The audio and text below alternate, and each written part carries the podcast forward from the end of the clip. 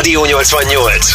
Hát ahogy mi is itt Marcival ezt már egy picit említettük, nekünk valamiért ez ilyen természetesnek tűnik, hogy, hogy nincs olyan, hogy külön kassa. Bár egyébként nálunk is fizikailag van két külön bankszámla, nyilván a fizetés miatt. Tök jól jön ez, hogyha ajándékot akarunk a másiknak venni, meg én szerint én azt gondolnám, hogy biztonságosabb az, hogy nem egy helyen van az összes pénzünk, hanem mondjuk két helyen, vagy akár még több helyen, de úgy látszik a kommenteknél is uh, hasonló az álláspont. Például Anna írja a Facebookon, közös a kassa, nincs olyan, hogy enyém vagy az övé, nálunk uh, miénk van, és ez működik, de ismerek olyan kapcsolatot, ahol meg a külön kassa működik jobban.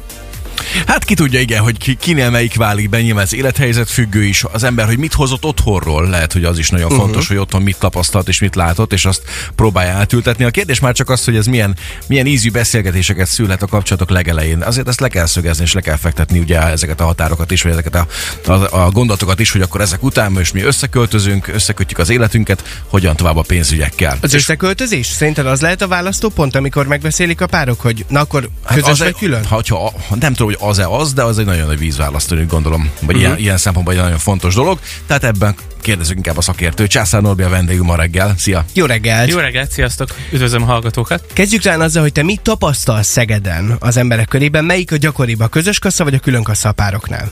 Hát inkább a közös kassa. Természetesen találkoztam már olyannal, hogy ezt igyekeztek valahogy összemosni. Erre is vannak azért praktikák.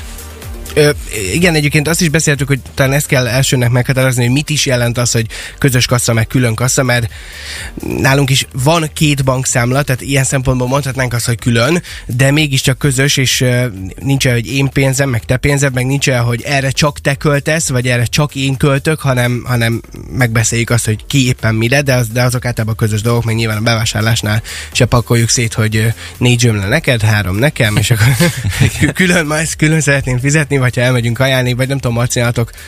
Itt nálunk így van, persze. Ja, jó. Okay. Egy étteremben látom magam, ne három, hogy külön szeretnék fizetni. De különben szerintem az, az előfordult egy olyan dolog, hogy például megjönnek a csekkek, a számlák, és akkor azt elfelezik. Hogy összeadod ötvenezer forint, huszonöt a, a férfi részéről, huszonöt a nő részéről. Ilyen lehet szerintem. Hát nyilván ez megbeszélés kérdés, hogy éppen most ki mit fizet, szerintem. Meg gondolom ez függ attól is, hogy éppen kinek mennyi a bevétele, vagy nem tudom. Pénzügyi szempontból lehetnek ennek előnyei vagy hátrányai egyiknek vagy másiknak? Hát ugye mindenképpen ugye múltkor beszélgettünk a költségvetés vezetéséről, és hogyha... Ö, hogyha már tervezünk, és leülünk, és megbeszéljük, hogy a hónapban mire fogunk költeni, akkor azt gondolom, hogy nem esik, nagy, na, nem esik távol az attól, hogy megbeszéljék, hogy most akkor melyik számláról fogom melyik kiadást fizetni. Egyébként tényleg, amikor megkértetek, hogy erről beszéljünk, akkor így első gondolatra én sem tudtam a választ rá, és leginkább azért így mondjuk kilencvenöt százalékban azzal találkozok, hogy a miénk fogalom, vagy a közös kassa, és például legutóbb is, hogyha valamilyen pénzügyi terméket át dolgozok egy-egy ügyfeleimnél, akkor kb. A szerződés akár elindításánál, hát akkor most melyik számláról fizessük, és akkor általában úgy szokták mondani, hogy hát te úgyis most amazt fizeted, én meg akkor ezt fogom, de igazából itt nem szokott nagy dilemma lenni, én azt látom, nagyon nagy az egyetértés a, a, a családok esetében, én itt talán azt választanám el, hogy ki milyen, ki milyen élethelyzetében van, vagy szakaszában a kapcsolatban, mert szerintem ez ami leginkább meghatározza, hogy közös vagy külön kassa. Én úgy gondolom, rengeteg konfliktus tud szülni az a helyzet, amikor, amikor az egyik fél többet keres, akár még jelentősebben is többet keres a másiknál, és ö, így próbálnak meg esetleg közös kasszázni. Vagy, de vagy nem. Tehát ez így, így agy, agyban azért ez nem okozhat gondot annak, aki többet visz haza? Hát jó, és aki többet visz haza, az miért ne adhatna a másiknak belőle? Itt ez személyiségtípusok is azért, tehát itt már pszichológiába is átmertünk egyébként szerintem, hogy, hogy mondjuk az is érdekes, hogy ugye egy, hogy a nő esetében például mennyire volt ambiciózus a mondjuk egy gyermekvállalás előtt, és utána ezt hogy hogyan tudja megélni pszichológiailag, hogy mondjuk otthon van a gyerekkel. Személyiségtípusok között is van különbség, van, aki úgy jó el van nyilván, hogy, hogy esetleg más meghatározza, hogy akkor hogy legyen a költségvetés inkább ilyen simulékony, meg van, aki azt mondja, hogy ő akarja ezt is kezelni, és ugye ez akkor problémásabb szituáció szerintem személyiségtípusban, hogyha mondjuk a hölgy, aki otthon van a gyerekkel, akkor mondjuk egy olyan helyzetbe kerül, hogy, hogy esetleg a fizetések kevesebb lesz jóval, ugye akár itt a csád vagy egy egyed mértékére gondolok, hogy utána ezt ő hogy fogja pszichológiailag amúgy ö, feldolgozni, és ezért ezek nagyon egyedi esetek, hogy személyiségileg ezt hogyan állok hozzá. Ez mindenképpen én azt javaslom, hogy ez megbeszélés tárgyát képezi, mert ha csöndben vagyunk és találgatunk, hogy a másik hogy látja, ö, meg kell beszélni, és szerintem akkor ez minden problémát meg tud oldani.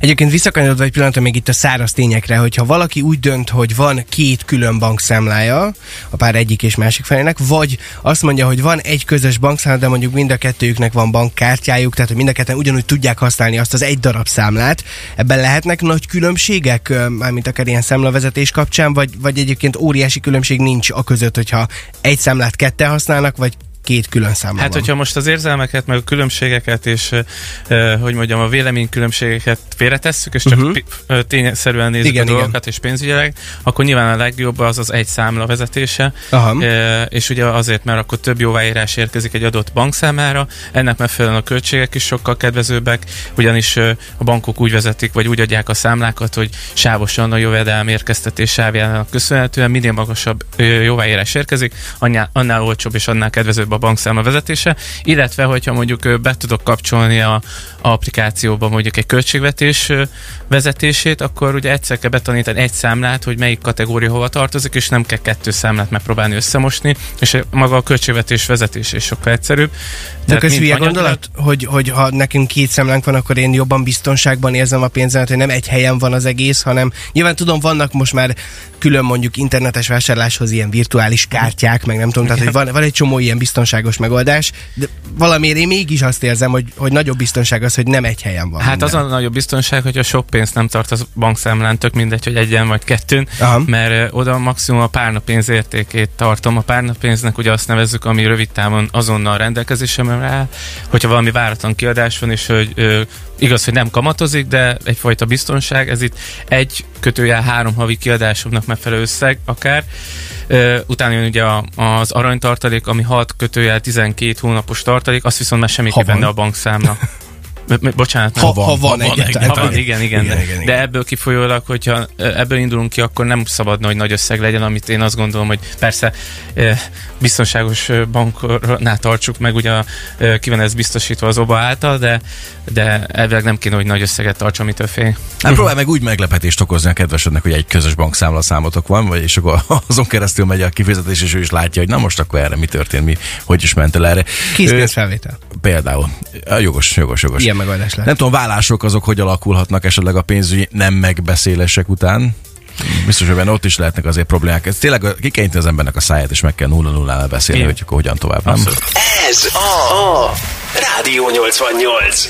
Mi a megfejtés, Marci? Hát én nem tudom, hogy mi marad a közösben? Marad, marad. Én nem tudom, igazából szerintem mindig kéne egy kis uh, sajátnak lennie, amellett, hogy, hogy de legyen, egy, legyen egy közös rész, az addig oké, okay, uh, ami, uh, amire elmennek a fontosabb számlák, meg ilyen hasonlók, mindig legyen egy kicsi, ami az embernek a sajátja, ami mondjuk a hobbijait fedezi, vagy valamilyen különleges történeteit, mert lehet, hogy, hogy nyilván az én feleségem ezt, ezt kultiválja, tehát ebből nem lenne probléma, de lehet, hogy van olyan, vagy lenne olyan család, aki lehet nem nézni annyira jó szemmel, vagy a másik fél, hogy én mondjuk ki akarok menni Milánóba egy meccset megnézni, és akkor... Annyira tudtam, annyira, de, de annyira éreztem, hogy ez lesz, hogy Marci tankolni meg az áramszámlát a felesége kártyára szokott, egyébként Milán meccset meg jegyet venni a sajátodról, nyilván. De így korrekt, nem?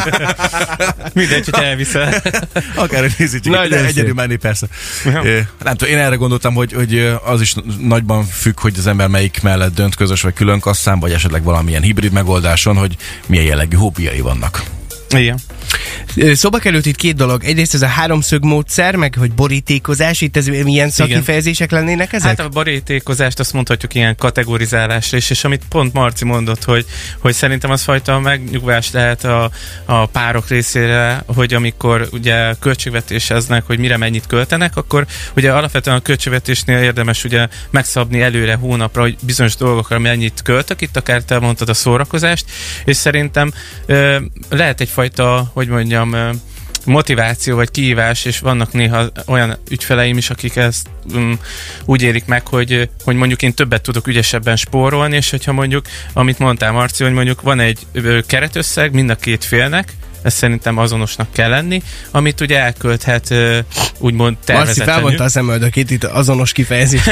Azonos összegnél. Nyilván az úgy korrekt, vagy nem tudom. Na mindegy, ezt majd mindenki maga eldönti, de hogy ugye, hogy ha megvan szabva az, hogy mondjuk mindenkinek van egy X összeg, amire költhet, akkor ő eldöntheti, hogy mondjuk öt hónapig mondtam valamit. Ezt én megtartottam, és akkor ez, ebből tudtam spórolni a saját hobbimra, amire ugye azért, mert én kispóroltam, és nem költöttem a napi költekezés során, így értettem a borítékozást, uh-huh, hogy mindenkinek uh-huh. van egy keretösszeg, amin szabadon rendelkezhet róla, és a többi meg mondjuk ugye közös, és akkor van, aki a ö, havi dolgait finanszírozza bele, ez szabad döntésjoga, ugye, hogy mondjuk ö, nem tudom, ö, sport vagy egyéb hobbi, vagy az, hogy mondjuk gyűjt egy nagyobb dologra, vagy például láttam olyat is sok esetben, hogy, hogy akár itt a szegedi ügyfeleim körében is, hogy például egyszer csak erőkerül az, hogy amúgy a anyuka már megspórolt iszökszeret a gyerekeknek, és akkor ő büszkén mesélő, hogy hát ő abból rakta ezt félre, hogy ő azt az összeget nem költötte el. Tehát ilyenre gondolok, hogy azért tud ilyen lenni, uh-huh. hogy, hogy kinek mi a motiváció éppen.